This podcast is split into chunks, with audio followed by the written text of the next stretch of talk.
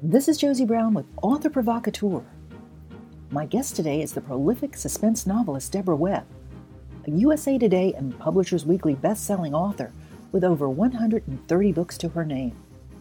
Deborah's latest novel, The Secrets We Bury, is the first in a new romantic suspense series whose protagonist, Dr. Rowan DuPont, formerly a Nashville Police Department's forensic psychologist, also happens to be an undertaker's daughter. Rowan, who comes from a small town in Winchester, Tennessee, is haunted by the mysterious drowning death of her twin sister. Between her mother's subsequent suicide and the recent murder of her father, returning to Winchester to run the funeral home feels fitting, even if it leaves her vulnerable to an obsessive serial killer. Deborah Webb, it is so exciting to have you on with me here at Author Provocateur. I'm so excited to be here. You're a very special lady to me, Josie. Not only a talented writer, but a fabulous friend. You've got that right, dear. You have got that right. Well, I have to tell you, I am very, very, very excited about this book. Um, but I do have, I want to throw something at you real quick about it. You know, you've got your heroine, Rowan DuPont. She's formerly a psychiatrist with the Nashville Police Department's homicide division, and now she's running her deceased father's funeral home. Uh, her life is just steeped in tragedy. You know, you've got an unsolved murder of her twin sister Raven, who disappeared after a party that Rowan begged her to skip because of her own dark premonitions about it. Next, Rowan's mother hangs herself, and then Rowan's father is murdered by her mentor, the psychiatrist Julian Addington, who also was was a devious serial killer. And you know now because he got away, you have Rowan's. You know there's a cloud of suspicion hanging over Rowan. I mean, I can't think of a crueler plot to put your protagonist in. I do love to torture them. Yes, yes. Why, lady? Why? Why? You know, tell me how you how you think. How do these things come to you? I mean, uh, you know, all of this, all of this, the reader learns. I would say, you know, within the first chapter and a half, you and you you kind of uh, let it unfold like the layers of an onion, but at the same time you're feeling you're feeling your heart goes out to her immediately. So tell me about how you do that. Well, I don't. it's kind of hard to uh, to explain. I guess I just do it instinctively. I think um, I've loved uh, telling stories since I was a little girl. My grandmother was a great storyteller to me, and my brother. She just loved telling stories, literally sitting on the porch telling stories, and so I've always done that. And there's one of the things that I realized early on was that the story, no matter how great the plot, it's really about the people. It's it's that's what really keeps people remembering the story. You know, I, I often say that when you think about um, uh, Gone with the Wind, you don't you don't think as much about what the plot is as you do the, those characters. They just stay with you, or like Wizard of Oz, or any of the great great um, movies or stories that that you've read. And so that's what I try to do is I try to come up with uh, multidimensional characters and put them in situations since I write suspense that are difficult to overcome. And um, every time one thing gets solved, something else pops up. Right. So it's kind of just uh, and it, and I've done it for so long now. I've written so many suspense novels. It kind of comes um, pretty much automatically to me. But I do think if you're a new writer and you're starting out with suspense, is you may have to go back over and over and layer in the different aspects of your character. Right, right. And you know, in in this particular book, um, you give the reader a lot, but then you pull back a little, and you also allow other bits of knowledge to come into play. Uh, for example, uh, we know that she had this this wonderful mentor, some uh, through through her own uh, education in psychiatry, uh, Julian Addington. Um, but when she discovers he is a serial killer and she is she's also under suspicion because she was so close to him and didn't know so much about him that you know of course the cops are concerned about that. They feel that she's not giving them everything that they can to find this this this killer who has gotten away. Um, his his own personality is very complex. How you know, how did you do your research about someone like him? How did you come up with him? He he's a very smart he's a very smart serial killer. He's not somebody who is doing it willy nilly. He's very planned. Um, tell me about your own process for creating him. Well, first of all, because I wanted um, Rowan to be a very strong, uh, ambitious, determined, intelligent woman, in order to have someone fool her for so many years, he had to be brilliant. So that was the first thing. I knew it had to be someone who was brilliant. And then I realized that he couldn't only just be brilliant, he had to be very practiced at what he does. So he had to have a long history of doing this. So this is why I I gave him this, you know, many, many things he's done in the past that I won't go into. Um, but I think that was important. It was important that he be very, very smart um, because I never wanted th- this discovery she makes to make her look any less than, you know, incredibly intelligent herself. So he needed to be very, very intelligent and very, very cunning. And he is the kind of person that, you know, we, people say you never really know a person. You, you know, you, you don't know everyone's secrets. And I guess that's probably true because we all, no matter how kind we are, how friendly we are, or how well we um, become friends with someone, there's always, I suppose, some aspect of our personality that we keep to ourselves or something we know we keep to ourselves. And we just don't think about that. It never enters our mind. And, and so in this uh, book in particular, I think that was really important was to to give these characters things that no one else knew. Right, right. And, and, and I just I, I think that's what helped make him who he was was he had to have all these big secrets, but he had to be um, very very good at hiding them, not just your average Joe. I, I, hope I can't have hide secrets that badly because what would it say about you? right, exactly. But I mean, he's just very, very, very cunning. And also the way you've structured the book, we learn more about him and his secrets as we get closer to the end of the book. Um, and I'm not going to give anything away. I know you don't want to give away any of the plot points either. Placing Rowan back at her family business, which happens to be a small town funeral parlor. You give her an added feature that plays off of what she did for the Nashville police, which is, you know, she was a forensic psychologist. I like the way that she knows enough about what, you know, about police procedure to recognize something that has happened to one of the deceased that ends up in her own funeral parlor. She notices that the coroner may have made a mistake as to the cause of death. He has it down as an accident when in fact it's possibly a murder.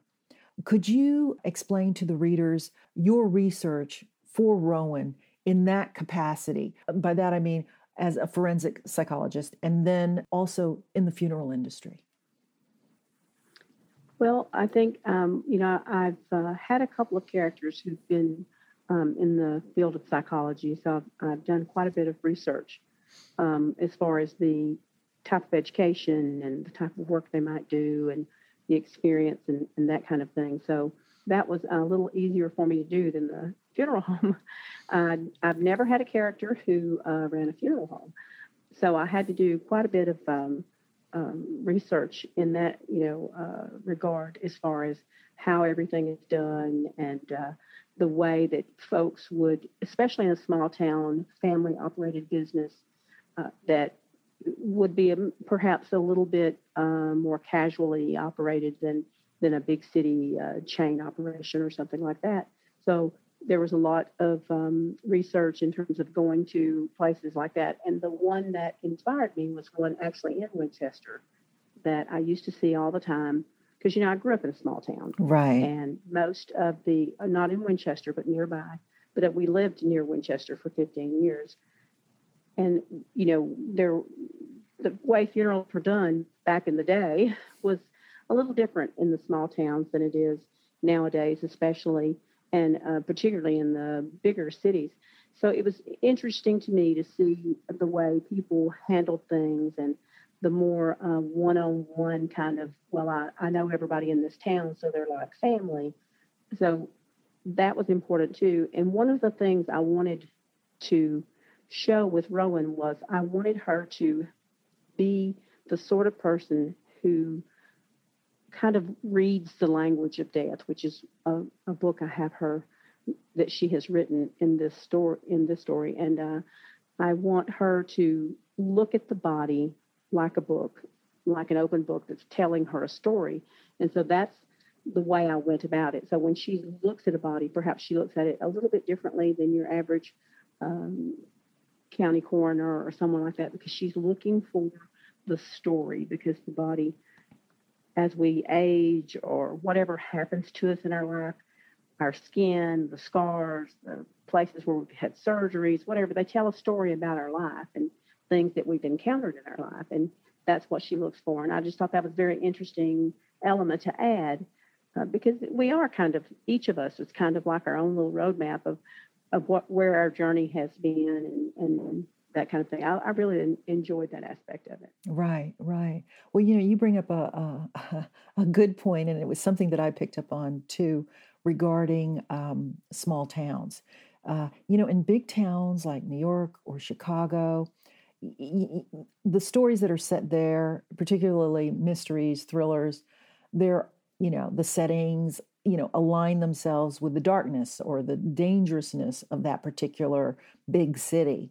You know, at the same time, you know, because everybody in small towns seem to know each other, their habits, their family histories, their past mistakes. There, there's room for menace there as well. And um, that's right. and I, I, just wanted to to ask you, um, what is your process for looking at the darkness of a small town like Winchester, or the light of it as well? Well, as I said, when I was a little girl, my grandmother was a oh, great influence, and she told all sorts of stories about her childhood and stories she had heard. And they almost always had some sort of um, dark element, like the person she knew who was buried alive, and things of that nature. That things that happened more than hundred years ago, much more frequently frequently than they would now. um, but also, uh, when I was a little girl, um, up on that mountain where I grew up, we didn't have a lot of uh, television channels, but we had every Saturday night um, this television show called Shock Theater would come on. and then, of course, I was a huge Alfred Hitchcock fan. So, I, I mean, I just grew up devouring stories like that, whether, you know, on the television or in books, uh, about that sort of darkness that can be in that average person that maybe you wouldn't expect it to be.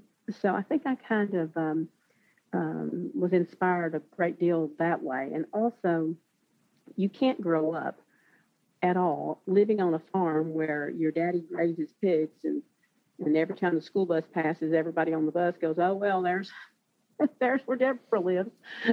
And i mean there are things that happen in your childhood that are painful that you can oftentimes look back to and turn into something far more menacing than what you know the bad smell coming from the big pig barn was.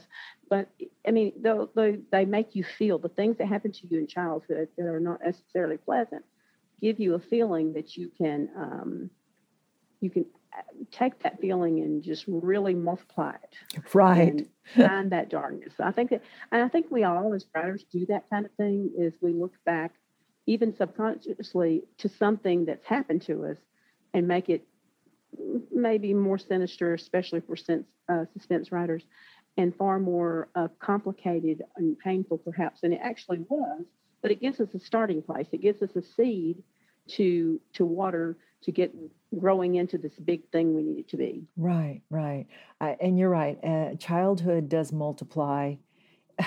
accentuates it so much more even when you're an adult you, you you remember it the way a child would remember it and i love the way you have rowan now back in her you know, in the home that she grew up with, which is also a funeral parlor, you know, Right. and she has to pass, you know, certain places within her home where tragedy struck or and and and it's multiplied, you know, so much more in her in her brain because of that.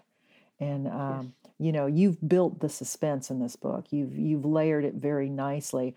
I um, you know, I was I was more concerned. I actually looked up Winchester, Tennessee, and I was like, oh my God, there's like eight thousand two hundred people. Well, you know, I I grew up in a small town. I grew up in Kennesaw, Georgia, and then we moved to a small town here, even though it's literally across from San Francisco, Sausalito. And Sausalito only has, well, now it has about, it's the size of Winchester. you know, but we have an influx of tourists every day that doubles it. But, but then, it, you know, when you move into a small town, they have dirty little secrets all over the place. You know, doesn't matter where you are. very, very lovely town. Good. So I'm, I'm sure I have many of the people who live there are going to read the book and say, "Well, we don't have anybody who does stuff like that." But you, you know, you um, you place your characters in a great place, you know. And um, Winchester is a wonderful little town. It's very southern, but it's also got a little bit of that western flair to it. And I just, it's a very, very nice town. A lot of good people there. Well, I think you you you did it wonderful justice. You you certainly drew a beautiful picture of the of the people there, and and how it looks as a town. And you know, if they see something dark there, maybe maybe they do know somebody like that. Well, I'll never tell. right. now, um, this is the third book in your Harlequin Intrigue Winchester, Tennessee series. Um, Well, actually, this is um, um, it's the first book in the Undertaker's Daughter series ah, uh, for Mira. I'm sorry, I confused you with all. It's, it's, it is. Sometimes I do things very complicated, but I actually also write for Harlequin Intrigue, right. and so I did kind of a spin-off uh, Ah, with the Winchester, Tennessee thrillers, and so I'm doing those in the Intrigue Harlequin Intrigue line, and then the um, the Mira books will be um, bigger books, uh, but they're, they're set in the same place. They're all set in Winchester, ah, um, and and you'll hear something about Rowan in, in all the little books, and so this will be the first big book in the Undertaker's Daughter um, series. And now there was um, uh, right now there is a um, prequel short story. Oh well, it's a no- novella length um, book out. Uh, ebook that you can order if you'd like to read it, and also uh, Mira is including it in the print edition of the first book, the um, Secrets We Bury. So I'm really excited about that. I And think that's great. That's a coming good way. September, yeah, coming in September will be the the lies we tell, which will uh, be the second big book. But there'll also be a couple more uh, Winchester, Tennessee thrillers coming out from Harlequin Intrigue. So maybe it won't get too confusing. but it all is, it, you know, it, it'll stay with that same theme of the funeral home is central to the town and that kind of thing. um, and in in the in the um, Mira uh, series, um, in Mhm. which this is the first, and then of course in September the second will launch. Um, uh, Uh, are it, it will all will it, it will always follow Rowan, correct?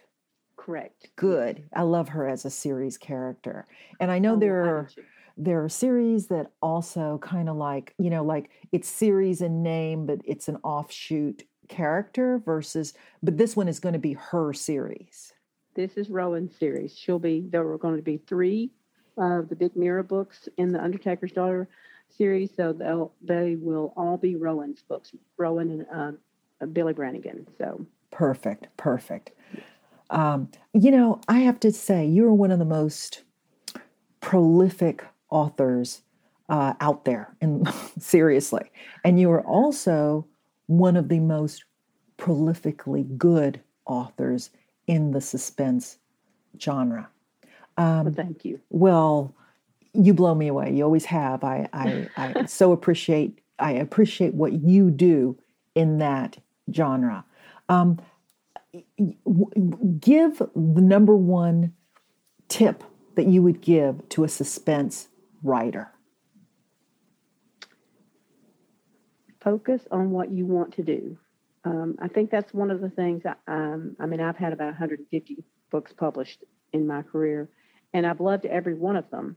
But I, one of the things I did not do um, is I didn't stay focused on one thing. I've I've written a number of books in um, uh, slightly different genres than suspense, and and that's okay because I've enjoyed doing it. But I do feel like that if you're starting out, that it's better um, for your career in the long run if you stay focused on on what you're you like to write and what you really intend your career to be about so that they when they say your name they'll know this is what that person writes. You know so i think that's important and i, I think i might would do that a little differently if i were starting over again as i would um, stay a bit more focused on the, the stories i do best which i feel like are my suspense stories. As i say i've written a number of of, of, different types of books, like my Jackie Mercer book, which I love so much. It was kind of a women's fiction, kind of a right. cross between Sex and the City and Desperate Housewives. And I loved that story. I loved the character, and and I think I did it fairly well. But it just my audience that wasn't what they wanted from me. So I think I would have been far. I my career would be better if I kept strictly to what I do best. And I think that's what anyone going into the business should really sharpen their focus and work on what they do well and stick with that. Right, right. I think that's sound and sage advice. And I know we all like to wander and hear our voices in different places. But I think you're right. I think if you're gonna if you're gonna uh, feed the beast, being our readers, and also feed your family. oh, yes, very good point. you know, it, take what you do well and just and go go go for it. Is the way I see it. I agree with you there. Well, Deborah, you you're always a pleasure to talk to. I have to say. Well, thank you. You too. I mm-hmm. can't wait to get back to San Francisco and, and hey touring with you. yes, we're gonna next time we're gonna leave everybody else behind if they got sore feet, and you and I are just gonna take off such a beautiful city. Well, thank you. And I, I look forward to your tour of your town, but I think we'll skip Winchester's funeral parlor. Deborah Webb's latest suspense novel, The Secrets We Bury, is in bookstores now. This is Josie Brown with Author Provocateur.